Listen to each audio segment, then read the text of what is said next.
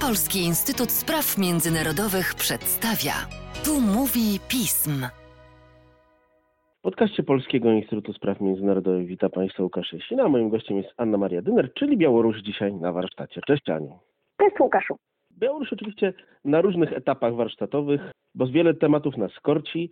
Korci oczywiście ciągle rozwój koronawirusa, choć w wielu krajach nie jest to już główny temat na Białorusi. Ciągle to przebiega interesująco. Korcą nas różne sprawy, które się przydarzyły na Białorusi w maju, ale myślę, że najbardziej korci nas to, że Białoruś będzie wybierała prezydenta. E, tak, dokładnie. Na 9 sierpnia zostały wyznaczone wybory prezydenckie, a tak naprawdę te wybory będą trwać dłużej, dlatego że na Białorusi ciągle panuje system przedterminowego głosowania. Trwa ono praktycznie tydzień. Także 9 sierpnia, niedziela będzie takim zwieńczeniem procesu głosowania w tych wyborach. Natomiast e, sam proces wyborczy już się zaczął. Oczywiście e, intryga w dacie wyborów e, też miała miejsce, dlatego że ostatecznym terminem, który był podawany zgodnie z białoruską konstytucją, był ostatni weekend sierpnia. To tak naprawdę by się wydawało, że trzy tygodnie nie, nie zrobią aż takiej różnicy. Natomiast okazało się, że, że, że robią, dlatego że na Białorusi mamy dwustopniowy system rejestrowania kandydatów na prezydenta. Najpierw e, dana osoba, która się decyduje na kandydowanie, musi stworzyć wokół siebie coś, co my nazwiemy komitetem wyborczym. E, na Białorusi jest to nazywane grupą inicjatywną. Ta grupa inicjatywna nie może liczyć mniej niż 100 osób. I człowiek, który chce kandydować, najpierw musi zarejestrować w Centralnym Komitecie Wyborczym tą grupę inicjatywną. Dopiero jak ona zostanie zarejestrowana, to Centralna Komisja Wyborcza pozwala e, danej osobie zebrać 100 tysięcy niezbędnych podpisów, żeby ta osoba została zarejestrowana już jako pełnoprawny kandydat e, na prezydenta. Więc w tym momencie tak naprawdę mamy okres, kiedy mamy 15 pretendentów do bycia kandydatem. Oczywiście w uproszczeniu mówimy o nich po prostu kandydaci, dlatego że oni już mają prawo do prowadzenia agitacji politycznej, właśnie przez to, że zbierają, e, zbierają podpisy. Natomiast e, już intryga właśnie była w tym, że e, wszyscy ci, którzy chcieli kandydować, mieli tylko tydzień czasu na zarejestrowanie tych swoich grup inicjatywnych, komitetów wyborczych. No i nie dla wszystkich było to wystarczająco dużo czasu. Nie wszyscy mm, byli w stanie zebrać te 100 osób. Części oczywiście się to udało, części jak się okazuje nie. Pretendentów było ponad 50. Mm, natomiast ostatecznie Centralna Komisja Wyborcza zarejestrowała 15 tych grup inicjatywnych komitetów wyborczych kandydatów i kandydatek na prezydenta Białorusi. Jak kształtuje się na razie lista kandydatów, poza oczywiście tym jednym najważniejszym, którego nazwiska nie musimy chyba nawet obydwoje wypowiadać? E, nie musimy, chociaż e, na pewno warto dodać, że jest to raczej murowany faworyt e, tych wyborów. Natomiast są ciekawe postaci, to znaczy pojawiły się dwie zupełnie nowe twarze, które mogą zmienić czy nadać kolorytu tej kampanii wyborczej. Czyli są to osoby, które częściowo były związane z białoruskim establishmentem w latach poprzednich. Między innymi jest to były mm, szef Rady Biogazprombanku, pan e, Wiktor e, Babaryka i e, były zastępca szefa Parku Wysokich Technologii, były dyplomata i urzędnik państwowy Walery Cepkało. I to są dwie osoby, które są dość podobne w swoich profilach.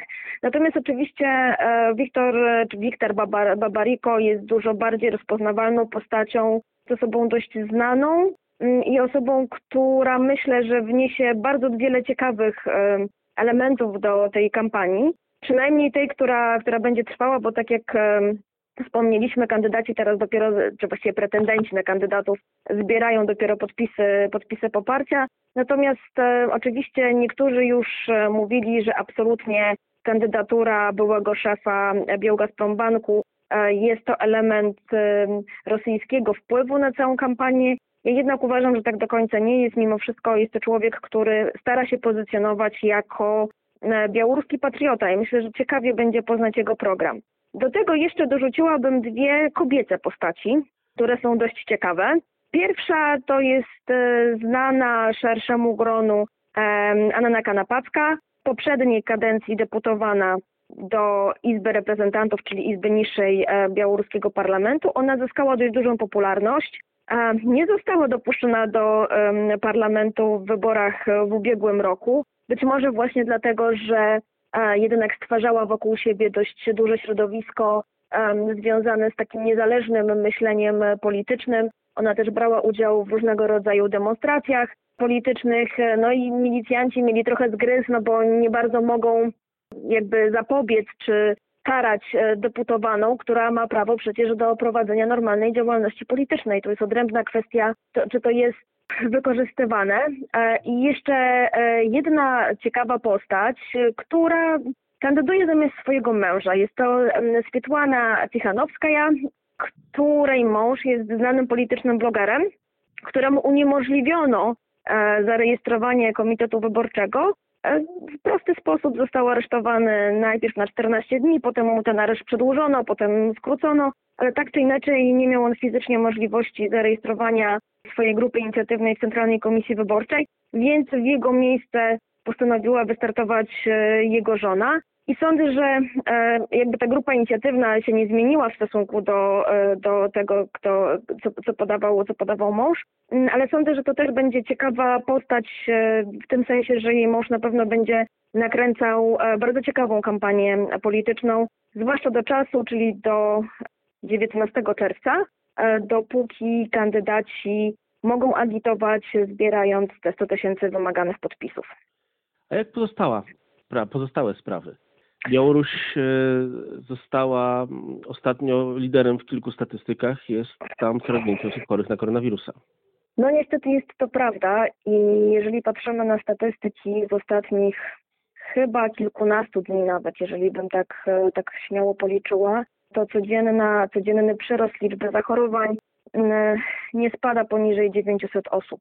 Zazwyczaj oscyluje w, w okolicach 950, co jest pozytywne albo i nie do końca pozytywne, bo oczywiście to jest e, liczba e, zgonów. E, Ona jest ciągle stosunkowo niewielka, natomiast tu pojawia się oczywiście bardzo duże pytanie związane z, ze statystykami i sposobem rejestrowania powodu śmierci danej osoby. Na wczoraj to było 185 osób, a i mniej więcej przyrosty są takie po kilka osób, to jest maksymalnie 7, najczęściej 4-5 osób e, dziennie, ale też od znajomych Białorusinów wiem, że bardzo często słyszy się na przykład o ogniskach zapalenia płuc. No i teraz to oczywiście wywołuje pytania, jak są takie śmierci rejestrowane, czy, są rejestrow- czy przyczyną zgonu jest e, COVID, czy jest to po prostu e, zapalenie płuc albo jaki, e, jakaś niewydolność wielonarządowa. Jak e, odnoszą się do tego w swoich oficjalnych deklaracjach białoruskie władze? Wiesz co, to jest e, ciekawe pytanie, dlatego że trzeba właściwie by tą sferę informacyjną podzielić na kilka segmentów, bo codziennie e, głów- znaczy agencje prasowe i oficjalna Biełta i niezależne media informują, podają dalej to, co publikuje Białoruskie Ministerstwo Ochrony Zdrowia, czyli te oficjalne statystyki.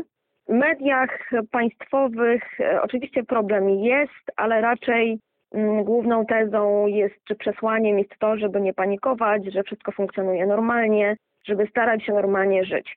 W mediach niezależnych e, trochę więcej jest e, informacji związanych z nie do końca jasną, e, ja- jasnymi kwestiami związanymi z, z koronawirusem, ale też trzeba pamiętać o jednym, że na kanwie koronawirusa Aleksander Łukaszenka polecił też e, służbom specjalnym sprawdzanie czy monitorowanie treści e, białoruskich mediów.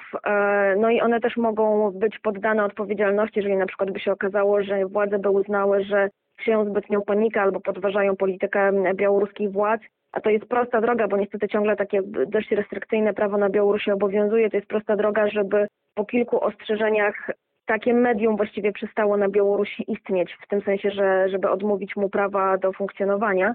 No i oczywiście trzecia, e, trzecia sfera to jest, to są słynne cytaty z prezydenta Łukaszenki, który pytany o różne, o różne rzeczy z tym związane, um, wieloma swoimi refleksjami się podzielił i krąży to w sieci e, również jako, jako memy.